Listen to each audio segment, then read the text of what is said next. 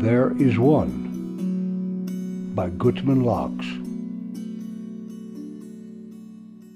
100. Consider.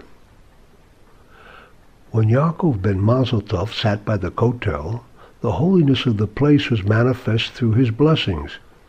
The sweetness of his presence was so bright that the great ones around him paled in comparison. The loss caused by his passing is immense. The hole created by his absence cannot be filled. When we look at the place where he sat, we cannot help but feel a void, an emptiness where once there was a blessing. While this great tzaddik sat by the kotel, another great and humble man sat a short distance away.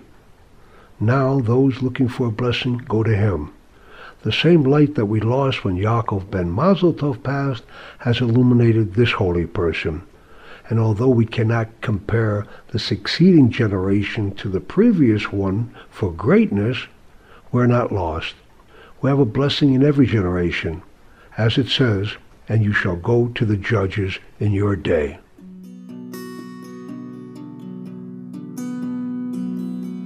There is one.com